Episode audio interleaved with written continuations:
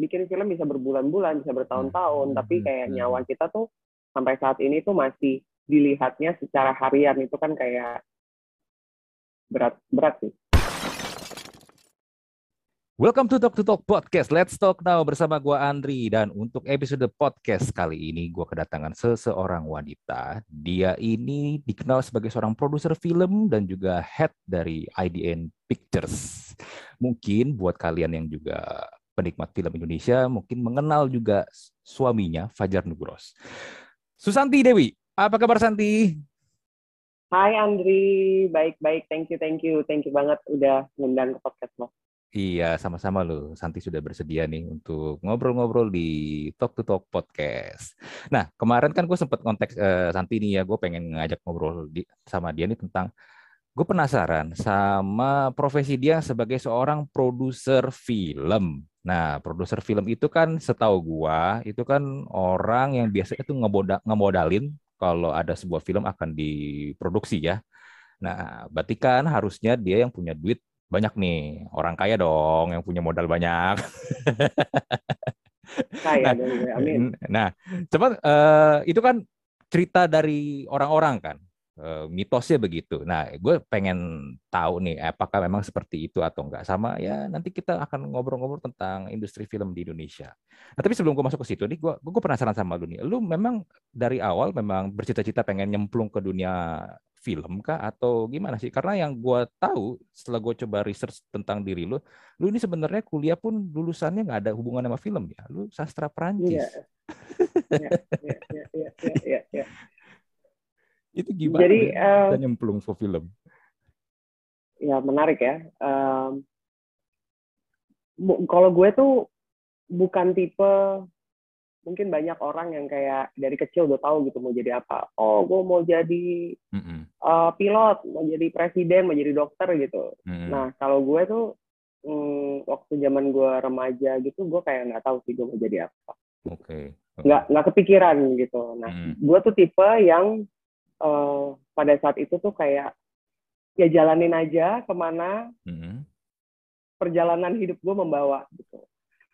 Nah, em, dulu itu eh, sebenarnya gue pertama kali eh, masuk ke dunia lingkup film itu sebenarnya awalnya gue bukan di eh, menjadi produser, tapi gue menjadi tim BD, tim business business de- development di salah satu PH media Hmm. gitu. Mm-mm. Nah, itu pertama kali karena gue eh, di apa ya di headhunt lah kayak kayak di eh, sebelumnya gue nggak kerja di gue kerja di airlines gue dulu PR airlines lalu Mm-mm. karena gue pernah em, beberapa tahun sebelumnya eh, apa ya terkoneksi dengan salah satu eh, direktur di MNC dulu gue di MNC Pictures Mm-mm. Eh, waktu itu eh, apa Pak Daniel Hartono dia itu eh, eh, direktur marketingnya RCTI yang pada saat itu eh, beliau mau dipromot eh, menjadi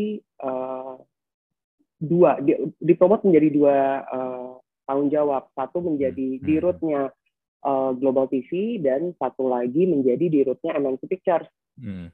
Nah, karena gue pernah meeting sama Pak Daniel itu satu setengah tahun sebelumnya, terus beliau nelpon gue waktu itu.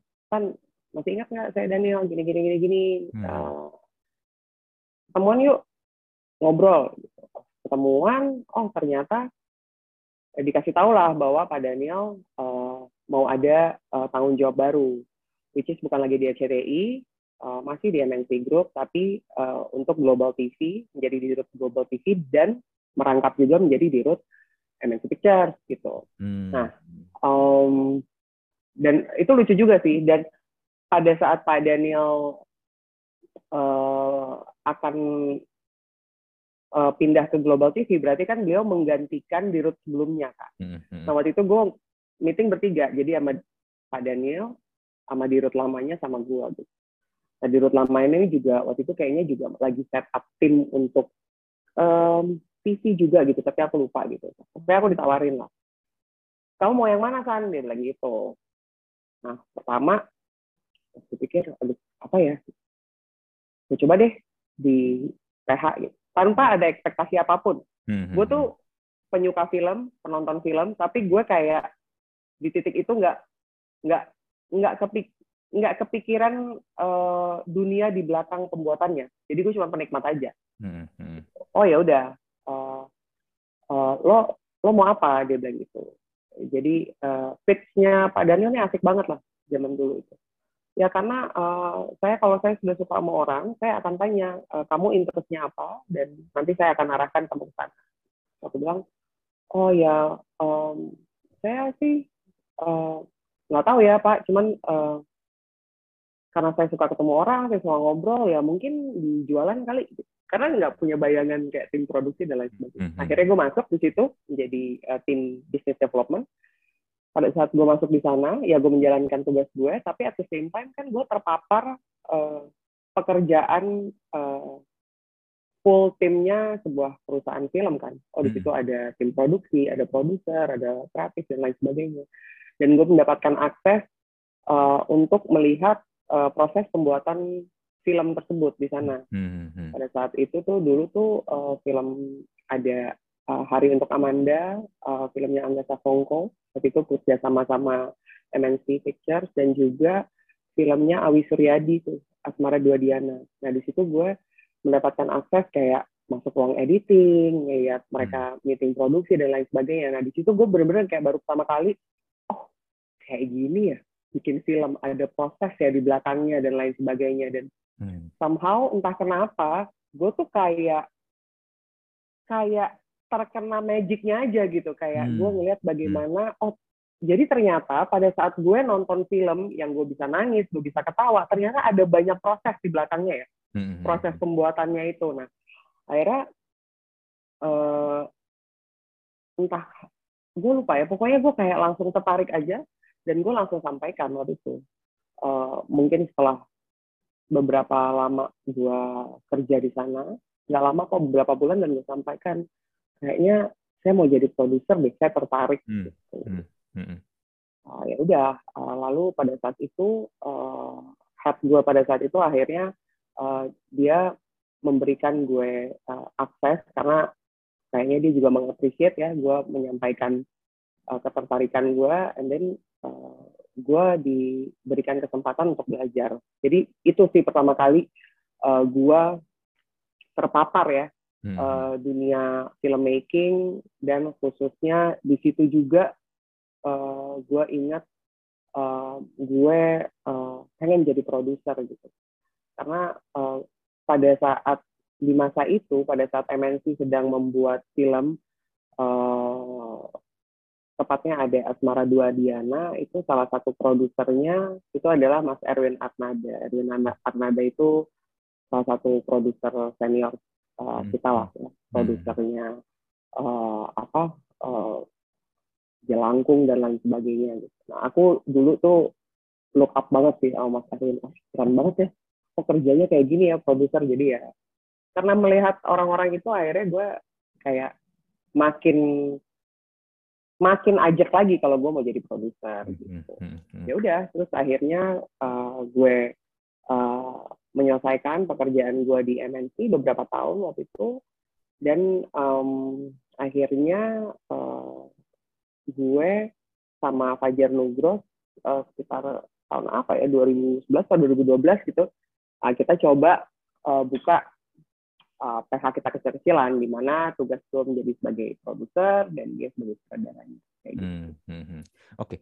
Sebelumnya gini nih, uh, lu kan tadi kan kuliah sastra Prancis, ya kan, pernah hmm. kerja di airline, lalu lu mas sebenarnya masuk ke dunia perfilman pun uh, itu kan juga sebagai seorang ini ya head of business development, sales lah ya how how you how did you convince them kalau gue mau dong nyemplung ke proses produksi sebagai seorang produser? Karena kan biar gimana pun lu nggak punya backgroundnya lu nggak punya ilmunya kan. Ya ngelihat oke okay lah kita kalau ngelihat sesuatu pun juga pengen oke okay lah bisa pengen ikutan kan. Tapi kan balik lagi kalau nggak ada skilling nggak ada pengalamannya nggak ada knowledge-nya kan kadang-kadang susah kan untuk menyakitkan. Apalagi kalau MNC Pictures kan juga bukan inilah ya production house yang kecil-kecilan itu kan levelnya udah nasional lah ya siapa sih yang nggak tahu MSC Pictures di Indonesia gitu oh uh, ya pada saat itu uh, kalau di MNC sih gue memang uh, lebih belajar ya, lebih banyak Hmm. belajar, Mhm. uh, belajar awal banget gitu. Gue gue melihat oh kayak begini proses produksi dan lain sebagainya. Uh, tapi memang um, learning curve gue paling besar itu adalah uh, di saat di mana gue dan Fajar uh, mendirikan Demi Production itu. Hmm. Jadi uh, kita jadi banyak bekerja sama dengan uh, produser-produser uh, senior yang ada di Indonesia.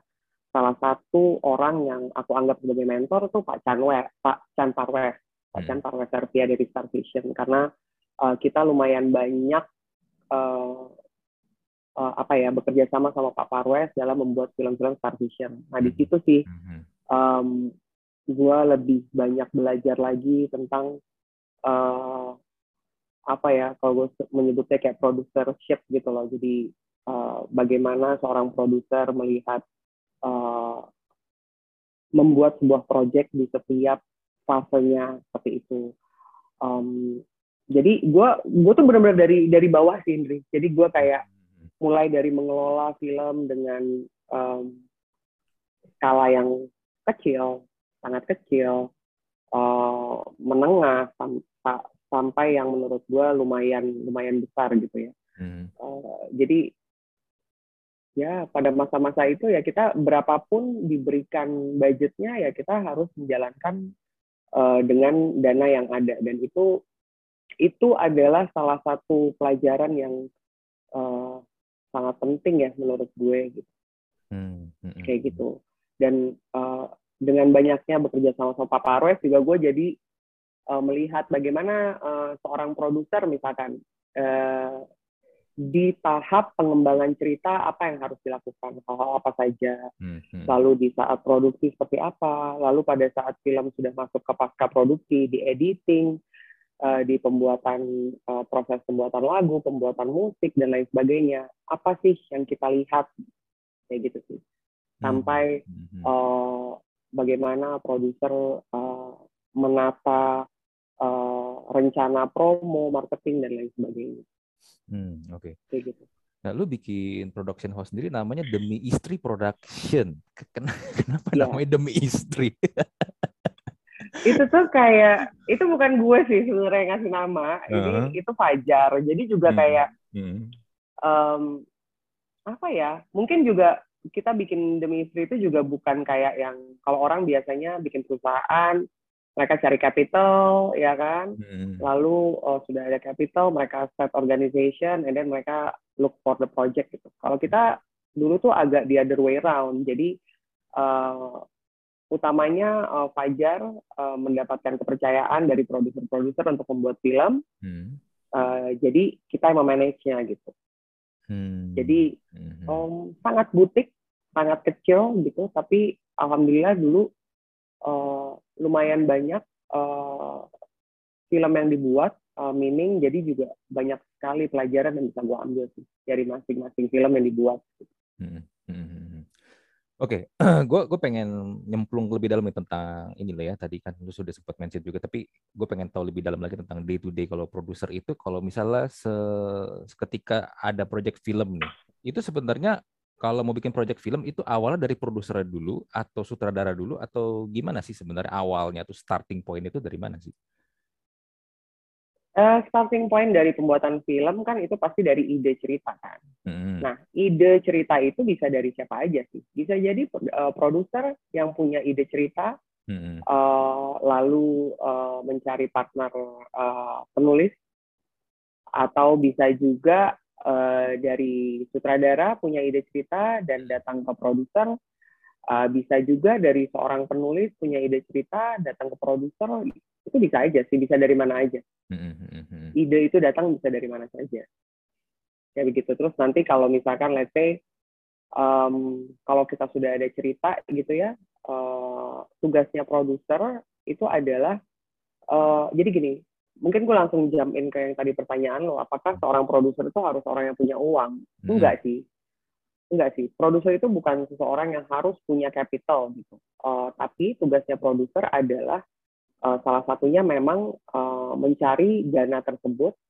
dan utamanya adalah mengelola dana uh, pembuatan tersebut dari awal sampai akhir sampai menjadi sebuah film sampai menjadi sebuah produk dengan semua uh, commercial meaning yang ada di dalamnya. Hmm, oke, okay, oke. Okay. Jadi nggak necessarily kayak mm-hmm. lo harus punya uang untuk lo bisa jadi produser sama seperti orang yang punya uang lantas hmm. itu produser enggak juga gitu. Hmm, oke, okay, oke. Okay. Berarti misalnya hmm. itu pun di langkah awal tadi lu bilang berarti kan lu juga ini dong lu bakal pitching juga dong ke ya mungkin bisa kita bisa bilang potensial investor lah yang mau memang yeah. taruh modal buat produksi film ini nih. nah berarti kalau di Indonesia balik lagi ke siapa nih kalau lu mau nyari orang-orang yang lu menurut lu ini potensial investor nih? Orang-orang yang bakal taruh duit di sini. Kan orang kaya di Indonesia banyak lah ya. Tapi kan nggak semuanya pasti mau taruh duit di film dong. Ya, uh, karena kita uh, apa ya belum ada kayak sebuah platform atau wahana yang memang khusus mengkhususkan perusahaannya untuk memfinance sebuah film gitu ya. Mm-hmm. Uh, jadi kalau di Indonesia kita biasanya uh, ke uh, para produser film yang sudah ada mm-hmm. bisa kita ajak, bisa kita pitch ke sana, ataupun kita bisa mencari uh, private private investor kan seperti saya bilang uh, hmm. orang-orang uh, yang berpotensi menjadi investor di film tersebut. Hmm. Gitu. Hmm. Oke, berarti dan kita harus nyari satu-satu. iya sih, dan belum tentu pasti langsung Capek, ya? tembus kan untuk ininya kan? Yes, yes, betul, betul, hmm, hmm, betul. Hmm. Tapi gini loh, bagaimana meyakinkan orang-orang ini ya kalau misalnya dia produser juga it's okay lah tapi kan kalau misalnya private investor itu kan berarti kan bisa dari berbagai macam background kan ya yang bisa jadi mungkin dia pun tahu banget tentang industri film Indonesia pun mungkin juga nggak yang gimana-gimana ya tapi gimana caranya convince mereka supaya mereka mau invest setor duit taruh duit di produksi film ini sedangkan ya sorry itu sih ya eh, waktu itu kita juga sempat ngobrol kan industri film di Indonesia sendiri pun sebenarnya kan dibilang udah mature pun juga belum gitu. Ya kalau misalnya contoh dah lu pitching ke gua gua taruh duit misalnya let's say 10 m gue 10 m gue tuh gue juga deg-degan dong gue taruh 10 m ini ke, kemungkinan bisa kalau tembus kalau berhasil ya kalau di Indonesia biasanya kan satu juta penonton ke atas wah gue bisa profit lah tapi kalau ternyata jeblok 10 m gue udah hilang gitu aja kan nah terus gimana ya. untuk, untuk convince mereka gitu loh ya tentunya itu memang uh, apa ya kalau dari perjalanan gua itu memang hmm. sebuah hmm. proses yang kita harus earn sih tapi ada juga uh, misalkan kita melihat beberapa teman-teman mungkin yang kita melihat secara portofolio juga uh, mungkin belum banyak tapi uh, mereka mendapatkan orang yang percaya pada mereka ya which is itu blessing buat mereka hmm. tapi pada dasarnya ya benar yang bilang kita harus convince mereka at least mereka harus trust uh, bukan hanya kepada kita secara investasi, tapi uh, ada beberapa hal sih. Misalkan mereka trust to the story, trust the story dalam arti mereka suka ceritanya hmm. Atau apa, and then uh, dari pengalaman gue mungkin juga orang yang uh, mereka penyuka film gitu. Hmm. Uh, jadi udah ada interest at least di situ. Hmm. Um, lalu uh, ya orang-orang yang memang apa ya mereka punya belief gitu di industri film tapi mereka juga tahu bahwa uh, ini sedang um, sangat uh, baru mau growing gitu jadi ya hmm. mereka mau put their trust on it gitu jadi ya memang nggak ada apa ya menurut gue tidak ada kitab atau tidak ada hitungan pastinya gitu ya itu hmm. memang hmm. lo harus approach one by one dalam nyari partner juga yang paling penting adalah bagaimana chemistry lo, apakah visi hmm. lo ketemu dan lain sebagainya gitu. Jadi ya memang panjang sih prosesnya. Hmm. hmm, hmm, hmm. Kayak gitu. Ya berarti satu kali produksi film itu lu bakal memanage berapa orang itu tuh biasanya? Ya tergantung lagi. Itu dia kalau gue bilang. Kalau di film itu menurut gue um, nggak bisa kita kayak gue paling bingung nih kalau misalnya orang ke gue san uh, bikin film berapa Mm-hmm. Bikin film berapa? Ya pasti pertanyaannya bikin film apa? Mm-hmm. Ya kan? Ceritanya apa? Gitu.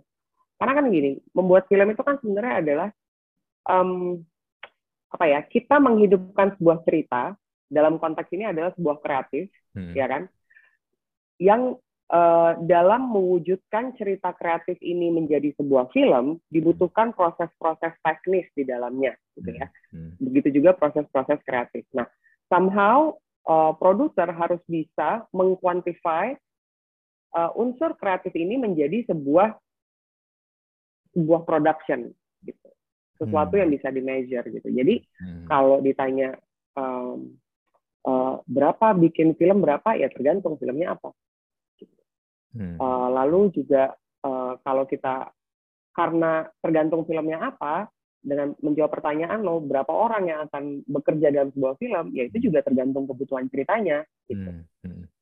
Uh, gue pernah di di dalam sebuah film yang misalkan uh, yang bekerja di onset gitu ya uh, dulu ada yang cuma kayak 75 uh, mungkin ada yang 90 tapi rata-rata misalkan 100 berapa gitu tapi terakhir kemarin uh, gue bikin uh, film Balada Siroy atau Mas Mulat, ya itu kita udah ngomongin uh, kru tuh 200 lebih gitu. Jadi sangat tergantung dengan kebutuhan cerita sih.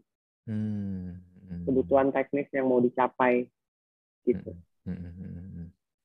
Kalau udah sampai 200 orang lebih gitu, gila lu pusing juga ya. ya. oh ya pusing gue. Gue pengalaman gue tahun lalu di hmm. masih termasuk awal-awal pandemi kan tahun hmm. 2021 kemarin kita hmm. syuting film pertama IDN Pictures itu film Balada Si Roy hmm. itu kita syuting masih di masa-masa pandemi yang sangat tidak pasti yang kita masih bingung gitu kan hmm. uh, IDN Pictures syuting itu itu krunya saja 275 orang oh, iya. dengan pemain dan ekstra setiap hari yang lumayan banyak hmm. dan kita harus pindah empat kota tuh pokoknya seingat gue kayaknya produksi ngasih makan orang per hari tuh antara 350 sampai 400 orang lah. Wah, gitu. Jadi Gila dan itu di masa itu? pandemi sih lumayan pusing sih, lumayan iya, pusing. Iya, iya, karena apalagi lu produser kan lu harus ngitungin dong per hari itu keluar berapa kan itu udah harus budgetnya harus ketat kan. Ya, ya, ya. Yang uh, jadi produser itu juga ada uh, beberapa tipe produser kan. Hmm. Sama produser, uh, produser itu uh, adalah bisa dibilang kalau sebuah project film ya uh, produser yang ngelit ya the whole project gitu ya, hmm. the whole project. Hmm. Ada juga uh, executive producer, uh, mostly biasanya orang-orang uh, yang uh, invest dananya di sebuah produksi film. Hmm Uh, lalu ada juga line producer. Line producer itu adalah produser yang uh, bertanggung jawab atas day to day productionnya, hmm. gitu. Hmm. Jadi dia yang akan uh, menghitung secara detail dan lain sebagainya, hmm. gitu sih.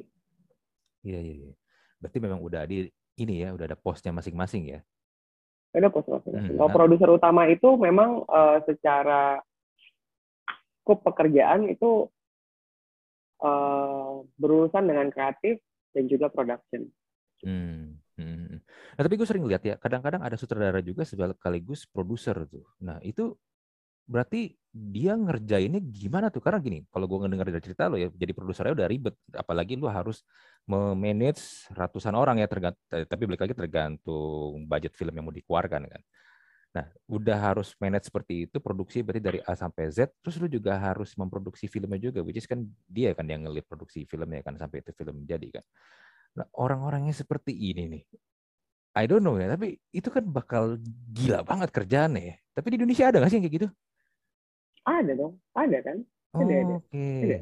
Hmm. Nah, itu uh, menurutku ya orang-orang yang sangat smart ya, gitu. Hmm, Karena hmm. Uh, untuk menjalankan sebuah tanggung jawab sutradara sendiri aja itu wow, sudah sangat besar dan sangat memusingkan. Hmm. Untuk mengerjakan satu tanggung jawab produser juga sudah sangat besar dan memusingkan. Nah, kalau harus hmm. mengerjakan keduanya sih, uh, it takes a very a lot of work sih menurut gue dan menurut gue tidak semua orang bisa ataupun mampu ya melakukannya.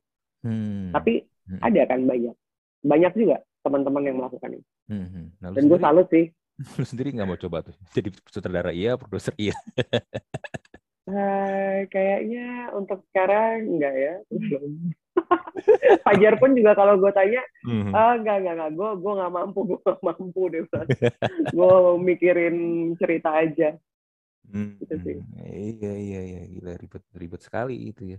Nah tapi gini, lu ada nggak pengalaman ya ya kan tadi kan memanage ratusan orang itu kan nggak gampang ya. Tapi ada nggak sih pengalaman yang nggak ini lah nggak menyenangkan selama lu menjadi produser dan sampai akhirnya lu uh, membekas banget lah di lu lah Nah, tentunya banyak lah. Hmm. tentunya banyak. Hmm. Tentunya sebelum gue, sekarang gue udah mau dua tahun ya IDN Pictures hmm. uh, berdiri. Hmm. Sebelum IDN Pictures itu kan kita hampir 8 tahun ya kayaknya ya. Apa berapa tahun itu kita di demi istri ya. Hmm. Uh, inilah roller coaster lah pasti. Kalau ditanya suka duka, wow ya banyak banget. Mau yang kayak apa? Pasti kayaknya rasanya sih kita sudah ngalamin. apa nih yang paling rasanya sudah yang, yang yang paling inilah yang paling mungkin bikin lu deg-degan atau yang bikin lu sepaneng lah. Mungkin deg-degan kali ya. Wah ini duit lah misalnya. Ada nggak pernah nggak lu nggak wah ada kayaknya budgetnya ini nih bakal over budget nih atau nggak cukup nih? Itu itu uh, pernah juga uh, banyak hal ya. Pasti yang bikin deg-degan adalah apabila hmm. um, kita uh, tahu uh, rencana kita tidak akan berjalan seperti yang kita rencanakan. Karena gue percaya misalkan hmm. ini sebagai produser kan salah satu hal yang paling poin adalah visinya. Hmm. Visinya apa ya dalam mm, membuat project film itu sendiri gitu. Di mana di dalamnya kan kalau kita turunkan menjadi beberapa plan gitu kan. Hmm. Hmm. Nah apabila uh, eh, gue selalu uh, gini, gue selalu sangat ketat gitu ya dalam dalam membuat planning karena agar supaya karena gue percaya begini, if we fail to plan, mm-hmm.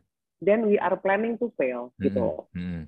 gitu. Jadi uh, sering kali kalau misalkan kita sudah membuat plan, lalu kita bisa melihat uh, bahwa akan ada potensi isu di depan yang bisa uh, impact to the whole production, ya of course itu membuat kita deg-degan. Itu sangat membuat gue deg-degan. Kenapa? Karena hmm. uh, kalau kita udah produksi film gitu, apa ya istilahnya tuh kayak argo tuh udah jalan gitu. Hmm. Semua pengeluaran pada saat kita sudah kick off production, uh, semua operasional, semua budget, semua apa itu kan berjalan terus. Nah, kalau hmm. misalkan ada yang timingnya misalkan tidak sesuai, hmm. ini akan impact ke mana? Ke syuting telat kah? Ke apa? Ke apa ya? Itu kan kita sudah kayak di salvationing snowballnya, gitu, efek snowballnya. Jadi hmm. biasanya itu sih yang bikin deg-degan. Hmm. hmm, hmm. Karena tentunya lu... juga tidak ada yang pasti ya di dunia hmm. ini, gitu. hmm. tapi hmm. Uh, apa ya? kita maksudnya gini, agar aku selalu berharap agar uh, plan kita itu tidak berubahnya tuh terlalu jauh dari plan karena kalau hmm. terlalu jauh dari plan then hmm. meaning we're not planning it well gitu loh hmm. maksudku. Hmm. Yeah, tapi yeah. kalau yang namanya perubahan ya of course pasti ada. Hmm. Ya tapi gue gue tahu sih rasa gimana sih. Lu tahu nih kalau ke depannya ini pasti bakal nggak ini nih nggak bakal nggak bagus nih. Tapi ya gimana? ya kan mau diapain kayak juga susah nih gitu. Itu rasanya emang nggak enak banget sih. iya iya iya iya nggak enak banget. Hmm. Uh, contohnya kayak gini aja deh contoh simple misalkan ya kalau di produksi gitu misalkan. Hmm. Misalkan let's say ada kebutuhan tiket pesawat misalkan deh hmm. yang paling gampang tiket pesawat itu kan misalkan dibuat sama tim dengan harga sekian dengan asumsi uh, ya tiket itu bukan kita akan masukin di harga terendah, kita juga tidak akan masukin di harga sangat tertinggi, tapi yang measure gitu ya. Hmm. Tapi kan dengan dengan catatan kita jangan membeli tiketnya misalkan H-1 gitu kan udah pasti harganya spiking up gitu. Hmm, betul kan udah udah kelihatan tuh. Nah tapi ternyata nanti dana yang dibutuhkan ternyata meleset dari tanggal yang udah direncanakan. Ya kalau meleset dikit masih oke. Okay. Kalau melesetnya jauh ya harga yang udah kita rencanakan kan bisa spiking up juga dan hmm. itu akan berimpact ke production kayak kayak gitu sih. Hmm. Iya iya. Itu biasanya contoh, itu yang di, di, diributkan oleh tim produksi pokoknya. Hmm. Itu contoh hmm. sim simpelnya ya. Nah gue kan kalau ngeliat di Indonesia ya, di bioskop-bioskop di Indonesia, biasanya kan tuh film itu kalau gue perhatiin umurnya akan di judge lima hari penayangan, bener gak? Kurang lebih lima hari Iya. lima hari kurang lebih ya. Nah, lima hari ya penayangan. malah yang paling krusial tuh ya hari pertama dan juga first weekend gitu berat Hmm. lah pokoknya kita Hmm. film di sini Hmm. Nah, Hmm. kalau misalnya lu ngelihat hari pertama nih, wah ternyata tidak terlalu menggembirakan. Itu rasanya gimana? Karena kan proses produksi balik lagi nggak sebentar kan, lama kan, budget di Korea juga gede. Tapi ketika lu ngeliat hari pertama, wah hari pertama ternyata tidak terlalu menggembi- menggembirakan nih. Ah, itu biasanya lu gimana tuh? ya pasti ya namanya kita manusia ya. Pasti Hmm. kan kita Hmm, ada downnya dan lain sebagainya. Tapi Hmm. menurutku itu kita nggak bisa lama-lama. Kita pada hari itu juga misalkan kita harus punya strategi baru hmm, untuk apa yang kita lakukan di hari kedua hmm, dan lain sebagainya. Kayak gitu sih. Karena um, walaupun untuk film di kita ya di Indonesia ya menurut gue. Walaupun kita sudah punya plan panjang gitu ya plan long term Hmm. monthly dan lain sebagainya. Tapi hmm, hmm, pada saat uh, film udah rilis itu kita benar-benar harus go back ke daily plan gitu. Apa yang bisa kita shift untuk hari besok ya coba kita shift gitu. Hmm, hmm, hmm. jadi kalau misalnya lo nanya deg-degan iya deg-degan banget. Lo mulai nanya sama semuanya gila. Itu rasanya udah kayak mau apa udah sakit perut mau nggak ngerti deh. Berarti udah nggak itu bisa hari, tidur aja pasti. hari pertama itu krusial banget ya?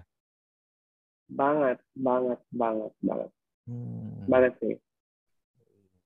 Itu sih eh, menurut gue ya sayang juga ya effort kerja bikin film bisa berbulan-bulan bisa bertahun-tahun Hmm, tapi kayak hmm. nyawa kita tuh sampai saat ini tuh masih dilihatnya secara harian. Itu kan kayak berat berat sih Hmm. jadi apa yang bisa kita lakukan sebagai pembuat menurut gue Hmm. ya kita bisa membuat dengan sebaik-baiknya dengan sangat terukur terukurnya sesuai kebutuhannya kalau gue selalu eh, ke tim gue selalu arahkan untuk approach kita dalam apa pun tuh selalu efektif dan efisien sih menurut gue Hmm. selalu efektif dan efisien agar Hmm. eh, memang apa yang eh, kita buat dan kita spend itu memang sesuatu yang memang diperlukan gitu gitu. Tapi memang ini ya, ya gue nggak bisa nyalain bioskop juga ya, eh, karena kan bioskop kan juga punya hitung-hitungannya sendiri. Tapi memang bioskop-bioskop di Indonesia itu memang tidak apa ya, tidak memberikan kelonggaran mungkin atau toleransi gitu kalau untuk film-film produksi lokal. At least ya mungkin kalau hari pertama atau weekend first week itu mungkin penjualan belum terlalu ini, tapi dikasih kesempatan yang lain gitu. Nggak ada ya kalau di Indonesia ya. Oh, eh secara tertulisnya gue rasa enggak, tapi eh, intinya ya kan mungkin kalau dari kacamata eksibitor juga kan melihatnya sebuah bisnis ya, mm-mm, gitu. Jadi em, eh, matriksnya ya performance, gitu. mm, matriksnya pasti performance. gitu. mm-mm, Em, ya menurutku em, yang gini, yang bisa kita eh, lebih eh, atur gitu kan mm-mm, produknya gitu ya, mm-mm. produknya. Eh, menurutku sebagai produser ya itu kita pada saat kita membuat sebuah film ya tentu jelas kita harus tahu dulu market apa yang kita tuju Mm-mm. gitu. Uh, agar supaya itu dia uh, pada saat kita melakukan semua upaya promo marketing uh, memang tidak ke mana-mana tapi Hmm. kita memang bicara kepada uh, target penontonnya Mm-mm. gitu sih Mm, mm, mm, mm. Menurut gue gitu. Lu sebagai produser sendiri, lu tuh punya idealisme tersendiri nggak sih? Jadi lu tuh cuman pengen pokoknya kalau di Ident Pictures ya misalnya, gue cuman pengen film-filmnya adalah di film-film yang seperti ini levelnya. Jadi gue nggak mau tuh kalau misalnya yang ngerjain film yang cuman ya yang penting asal jadi ada penonton yang mau nonton, udah gitu. Lu, lu, lu tipenya yang kayak gimana sih sebenarnya kalau sebagai seorang produser? Uh, di IDN Pictures kita sangat mengedepankan cerita ya. Hmm. Cerita, cerita yang mau dibungkus uh, dalam bentuk seperti apa, maksudnya dalam genre apa pun kita terbuka. Jadi Idean Pictures kita membuat uh, drama, komedi, horor, hmm. dan lain semuanya. Kita tidak ada batasan. Aku dan Fajar sepakat kita uh, mengeksplor semua genre cerita. Hmm. Uh, tapi utamanya core yang kita pegang adalah ceritanya itu sendiri. Hmm. Uh, jadi aku dan tim di Idean Pictures kita punya tim development, kita punya tim kreatif. Uh, di tahap uh, pengembangan cerita hmm. itu kita sangat sang kita sangat care dengan cerita. Gitu. Hmm, hmm. Kita, aku tidak akan mengokekan sebuah project untuk on production kalau misalkan ceritanya belum siap gitu.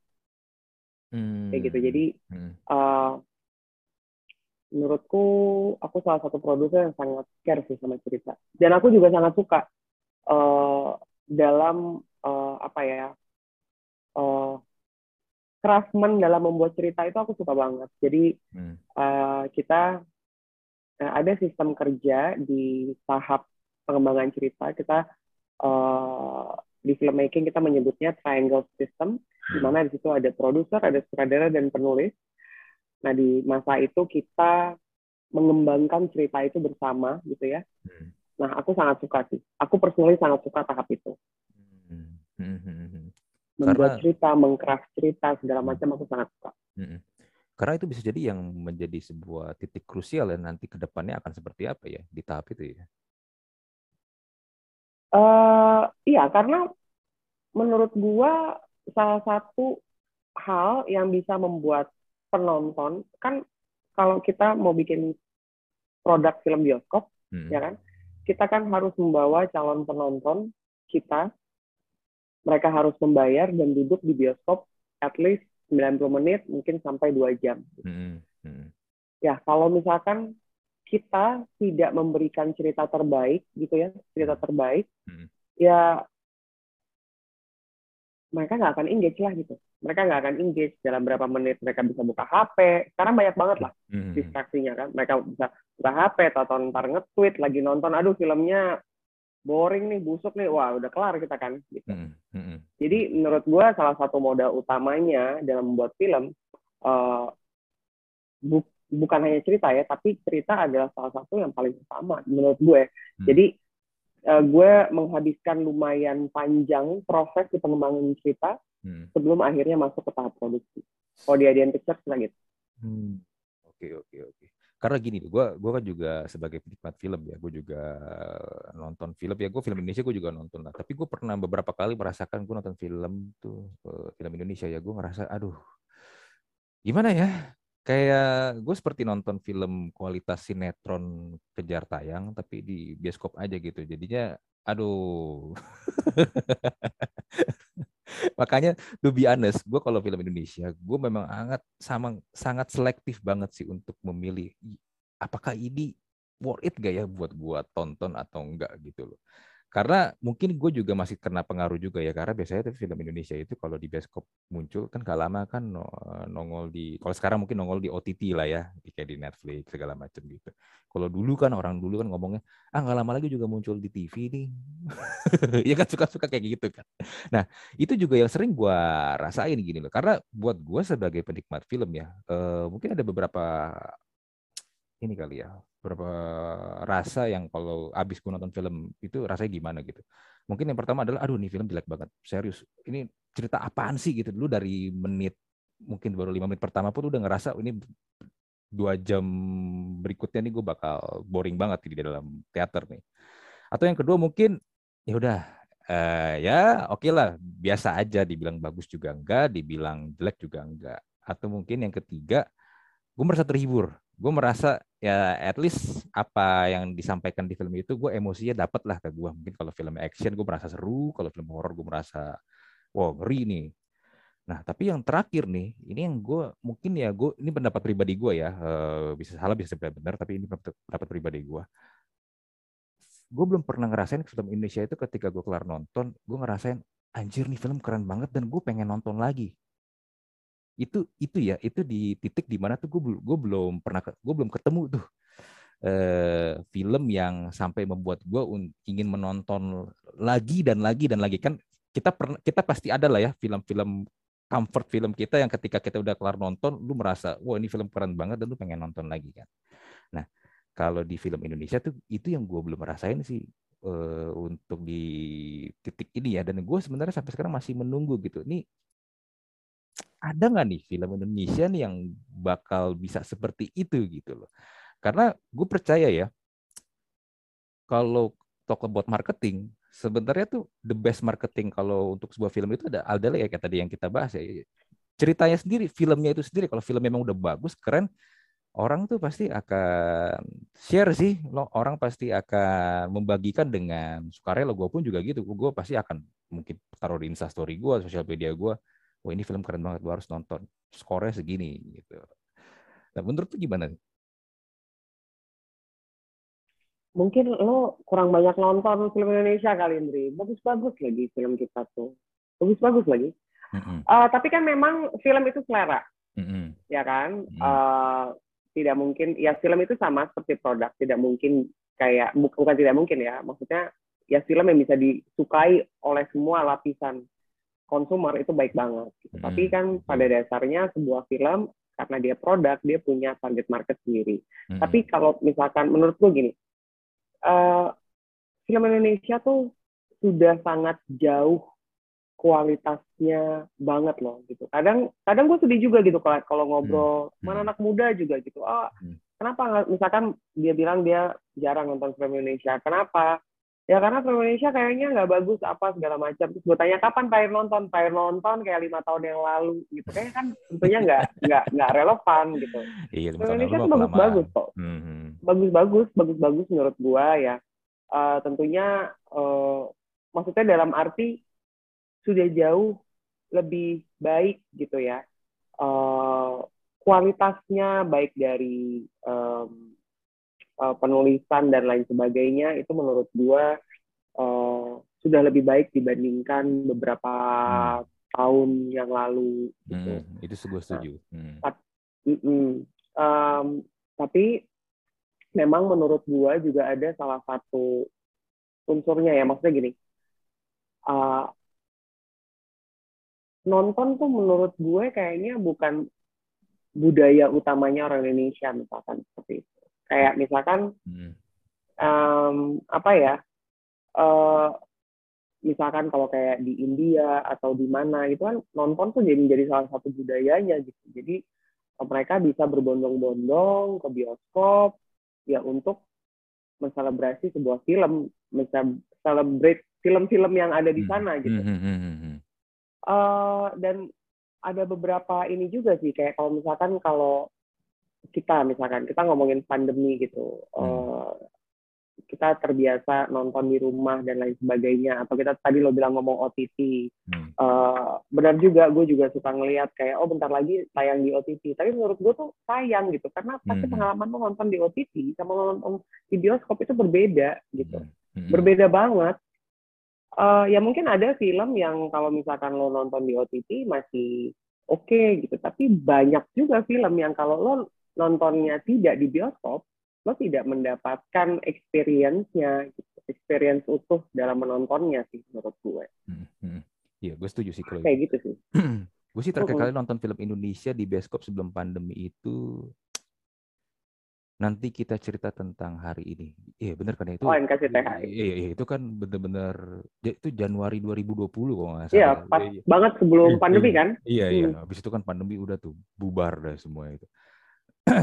Iya sebenarnya gimana ya? Gue bukannya tadi balik lagi bukan berarti gue gue tidak terlalu nonton film Indonesia. Gue nonton tapi balik lagi gue gue gue lumayan selektif lah untuk kira-kira ini film ya, ya. worth it gak nih? Karena biar gimana pun gue harus keluar duit kan buat nonton di bioskop. Gue suka nonton ya, di ya, bioskop. Ya, ya. Mungkin sebelum pandemi pun itu adalah hiburan gue. Saya hampir setiap minggu lah sama istri gue kalau nggak ada kerjaan ya nonton gitu lah. Istri gue juga suka nonton film Indonesia ya tapi gitu ya uh, mungkin itu kali ya uh, pendapat pribadi gue balik lagi gue masih belum bisa menemukan film yang seperti itu gitu tapi kalau untuk film oh ini film bagus gue gue terhibur setelah nonton itu film gue lumayan banyak menemukan lah kalau untuk di Nanti nonton film gue ya, ada tiga tuh ntar yang, yang udah jadi siap tayang loh itu loh. Ada film apa aja di? Ada Balada Si Oke, Roy, Balada Sri Siroy. Mulat, Sri Mulat. ada oke. Sri Mulat, Mm-mm. ada Balada Si Roy, ada Inang. Terus sekarang eh, Inang. itu yang yang yang udah siap tayang. Mm-mm. Eh, Inang itu horor. Oke, horor. Uh, uh, kalau Balada Si Roy eh, drama remaja, Hmm. ada unsur actionnya eh, dari novelnya Mas Bulagong, Balada Si Roy. Mhm. Uh, jadi novel itu juga umurnya udah 30 tahun, Uh, belum pernah diadaptasi menjadi sebuah film dan kita Alien Pictures yang pertama kali memfilmkan. Hmm, oke. Itu menarik banget. Mhm. Terus ada Stimulat, uh, ya Stimulat kita pasti tahu semua Stimulat Uh, itu uh, bisa dibilang mungkin biopik komedi pertama yang ada di Indonesia kali ya. Oh, lu bikin konsepnya Oh. biopik ini. Ya, oh, ya bisa kita bilang ini biopik komedi kan, Hmm. biopik dari sebuah grup komedi. Hmm, hmm, Gitu. hmm, hmm. Berarti ini dong, lu Ada lu lu nggak memindah, lu nggak memindahkan yang dulu kita nonton di TV ke layar kac- eh, ke layar bioskop doang dong, berarti kan? Berarti ada sebuah cerita di balik itunya dong. Coba lo buktikan sendiri nanti di bioskop. Ya oke deh, gue coba. Tak gue nonton. Ya kalau kalau ya seangkatan kita sering banget pasti nonton lah. Nggak mungkin nggak nonton kan. iya, iya. zaman Iya, iya, iya, iya. Itu. Iya, Iya. iya, iya. Nah kalau Inang, Inang apa nih? Inang horor horor apa yang Inang lu, nih- lu, lu, lu tawarkan gitu? Karena kan kalau horor Indonesia ya kurang lebih kayak begitu kan. Nah, lu apa yang lu tawarkan dari Inang ini? Oke, Inang ini yang kita em,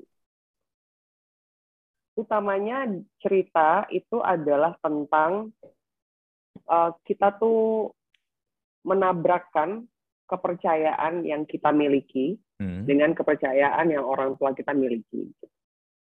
hmm, hmm. Eh, jadi eh, dia nih bercerita tentang eh, ceritanya tuh berputar di tema namanya Rabu Wekasan. Rabu Wekasan. Eh, Rabu Wekasan ini adalah eh, eh, hari Rabu terakhir di bulan Safar yang dipercaya eh, dulunya itu eh, apa namanya eh, Nabi Muhammad pada hari itu eh, sakit gitu. Jadi dipercaya bahwa Hmm, eh, ke sekarang-sekarang ke masyarakat sekarang dipercaya itu menjadi hari yang eh, kurang baik gitu. Em, nah di dalam cerita ini kita mencoba em, apa ya membangun cerita eh, seputar kepercayaan yang dimiliki oleh eh, generasi lebih tua di atas kita dengan Hmm. generasi lebih muda. Bagaimana kita kedua generasi itu melihat sebuah mitos sih. hmm, Oke, ini Itu lebih ke ceritanya. lebih ke psychological horror ya. Eh, ya ada horor, eh, psychological, thriller gitu. Hmm. Karena kalau gua, gua merasa ya film horor tuh kalau terlalu banyak jump scare sebenarnya tuh curang. Semua orang juga kalau di jump scare pasti kaget. Nah itu buktikan Hmm. juga. Menurut lo gimana Inang? Iya, oke oke. Berarti ada Hmm. tiga film ya, Belade Si Roy, ada Inang, ada Sri Mulat nih. Sri Mulat. Iya iya iya. Gue gue sebenarnya yang penasaran Sri, Sri Mulat ini biopiknya mau Hmm. dibawa, dibawa ke mana nih? Karena ya sebagai dulu yang penonton Sri Mulat ya. Hmm, hmm, hmm. menarik. Menarik sih, menarik. Hmm, hmm, hmm. Itu ada 12 aktor dalam satu film Hmm, dan mereka memerankan masing-masing memerankan uh, karakter-karakter Sri Mulat yang asli dan menurut gue keren banget sih hmm. mereka.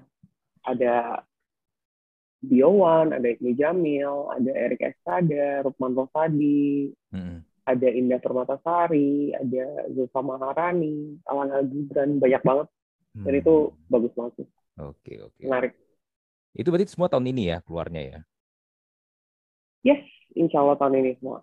Oke, sip ya mudah-mudahan inilah ya nggak ada pandemi gelombang keempat, kelima, keenam lah ya harusnya udah aman lah ya. Iya dong. Kita hmm. hopefully sebentar lagi mendengar pengumuman bahwa bioskop udah 100% dibuka gitu. Karena kan hmm, transport umum udah pada dibuka kan, public transport iya, kan. Iya, iya. MRT udah 100%, hmm. uh, apa kak kereta udah 100% gitu. Ya. Harapannya hopefully bentar lagi bioskop sih 100% menurut gue. Hmm. Oke, oke. Mudah-mudahan tidak ada angka-angka yang menegangkan Iya, harusnya udah nggak ada sih. Kan lagi juga tahun ini juga pemerintah udah kasih kita buat ini ya, leba, lebaran ya, buat bisa iya, iya, iya. mudik ya asal udah booster sih. Harusnya hmm, harusnya booster. harusnya aman sih. Ya gue sih juga udah beberapa ya. kali nonton uh, pas pandemi ini ya nggak ada masalah sih. iya udah udah udah kembali rame sih, iya, ya kan? Iya, iya udah, udah. Udah kembali rame gitu. Hmm. Jadi mudah-mudahan bentar lagi dibuka 100%. Hmm, betul, mudah-mudahan ya. Jadi supaya industri film Indonesia juga bisa ada chance lagi ya untuk ini ya bisa bersaing sama yes, film, film lain ya. Hmm. Oh, sudah banyak film-film bagus yang udah dibuat selama pandemi ini yang nunggu tayang. Hmm, iya, yang kasihan itu tuh apa tuh? KKN Desa Penari itu kasihan bila dari tahun berapa itu tidak mau, mau tayang tapi kan iya, lebaran iya, ini. iya mau tayang tapi kan udah berapa kali kan dia diundur diundur lagi diundur lagi gila itu sampai ceritanya itu cerita di Twitternya dari tahun berapa itu 2019 ya kalau nggak salah. Hmm. iya. Ya, ya tapi ya hopefully lah jadi lebaran ini kan tayang. Hmm Ya, mudah-mudahan lah ya. Gue juga pengen sih ngelihat film Indonesia maju juga.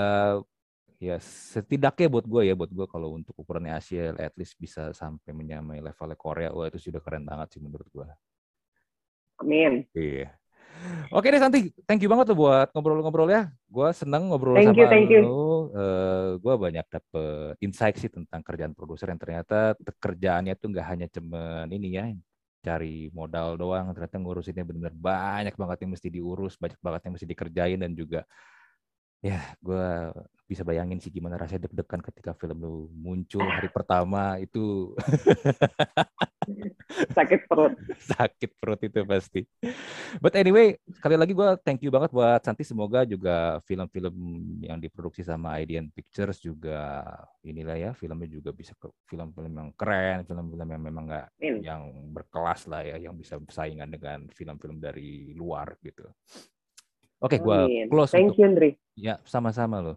Gue close untuk Talk to Talk Podcast episode kali ini. Gue Andri dan Susanti Dewi mohon pamit. Kita jumpa lagi di Talk to Talk Podcast episode berikutnya. Dan jangan lupa juga nonton film Indonesia di bioskop. Bye.